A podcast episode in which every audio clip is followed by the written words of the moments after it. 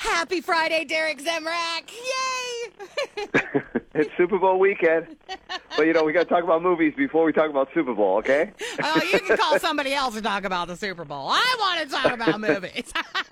Specifically, Oscar nominations. Now, they came out. We knew they were coming. We've been waiting with breathless anticipation. Derek, let's go over some of the snubs and surprises in this year's Oscar nomination. Okay, yeah, definitely a few that I was very pleased with, surprises in some sense, was for Best Picture. I kept counting it all year when after I saw the movie about Nightmare Alley, and Yep. it did slip in with a Best Picture nomination. So I was very pleased about that, and I think a lot of people were quite surprised. And it is touring right now in, in black and white. You can actually see it in black and white. So uh, the original, that was 1947, was actually in uh, black and white also. So you may want to check that out. Gives me goosebumps just thinking about that movie. I just loved it. So As a matter of fact, I have a bone Okay. to pick with you about Nightmare Alley. okay, You do not see Bradley Cooper's junk?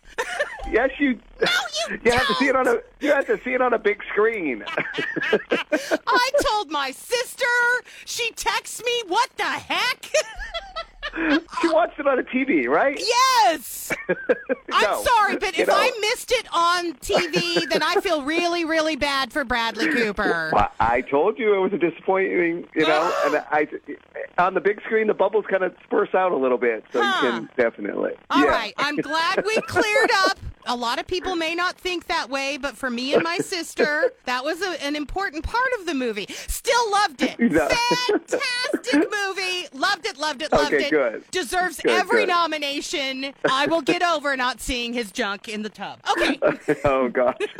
the other one that has, has been in my top ten list that we went over before was Coda, and we'll be talking about that on the podcast. Yes. Got in there for a Best Picture nomination. I'm so happy because that movie. We're going to talk about it in a few minutes, and it is just it's a wonderful, heartwarming story that I think everybody should see, and I'm glad it got in. Okay. Yes. Now a few snubs that I think that occurred, and everyone's talking about this, is actually that Lady Gaga and Jared Leto did not get any nominations whatsoever for House of Gucci. Now, I had said originally I, I thought that Lady Gaga did a fantastic job because I didn't see Lady Gaga, and that tells me when I when I see a, a person who's very strong personality and to be able to pull off a role and not think of that person, I think mm. that she did a fantastic job. I think she did get a little snubbed. Now, Leto's character in same film, House of Gucci, it was a little too over the top for some people, but I think that was the character. I searched on the character and I go, you know what? That was the brother. I mean, he was like that. You know, he was ah. kind of a quirky dude. So I, I just think it was kind of overlooked and, and, and kind of a snub. Now, a couple things that I thought were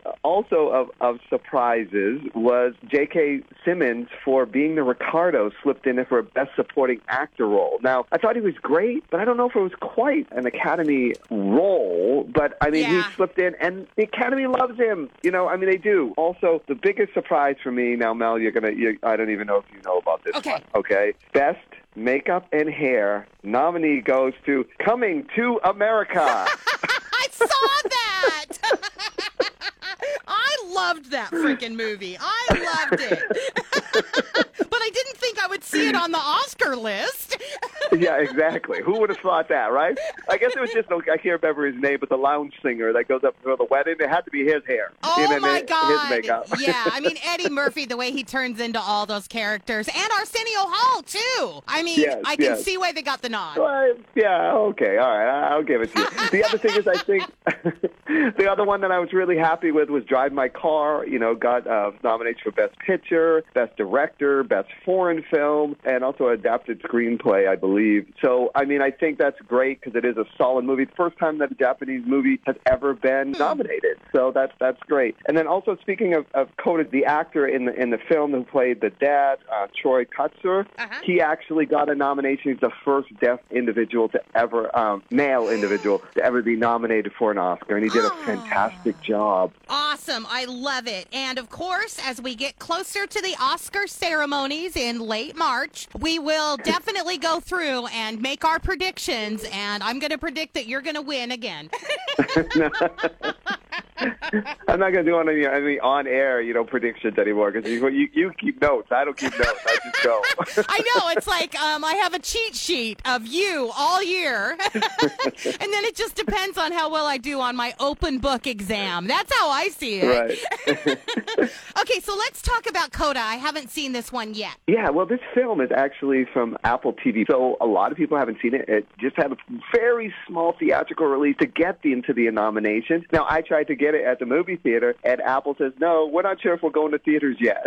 Oh, like, that's wait a minute. weird. Now's the time. Now's the time you should be going out, but I guess they're hedging their bets that you know everyone's going to jump over to Apple to pay that subscription to see the movie. So we'll see. CODA is you know which stands for uh, Child of a Deaf Adult. That's what it stands for. Oh. Um, and and Ruby is the only member of her family who's not deaf. Um, her parents are both deaf. Troy, we already already mentioned Kotsur, who's actually the dad, and uh, Marlee Matlin, who won an Oscar uh, for for her role Love before. Uh, uh, yeah, and fantastic. Uh, both of them as the parents and her brother are all deaf. Now, the one thing that Ruby lo- loves, and uh, Emilia Jones plays that character. She's a British actress. It takes place in Massachusetts, and what she loves most is singing. And her family just doesn't understand why that's important and why it's important to her. Now, she has this opportunity because of her high school drama teacher, singing teacher, chorus singer uh, teacher, was actually is encouraging her to apply to Berklee, a college of music in Massachusetts. And he thinks he can get her in because he was an alumni there because she's so talented vocally. Now, she's torn because she's the only one who's ever translated for her, her for her family, Oh. entire family, and they've broken into the fishing business, and it's threatening their business if she leaves. So, just a wonderful family story. The performances are, are incredible. The screenplay is solid, and I'm just glad that this little picture could get nominated for an Academy Award, and, and I think it's very deserving. And as you know, many times we've talked about my favorite films of the mm-hmm. year, and this has always been sitting up there in the 10, and people are like, Coda? Who? What's that?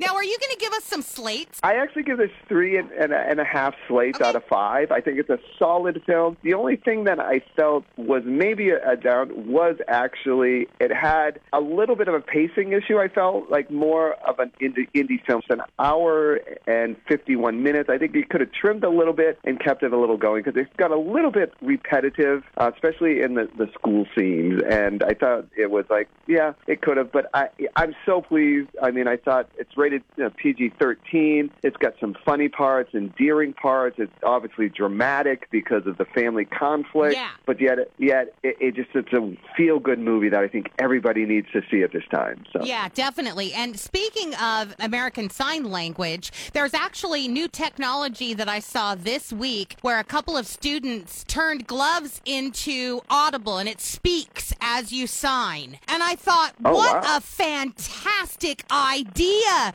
So hopefully stuff like that will be readily available before we know it. And, you know, the, the trials and tribulations of this family that I haven't even seen the movie yet, hopefully, you know, it will be a thing of the past with this new type of technology. So I just thought that Right. was really neat. Since you brought up sign language, I had to bring it up.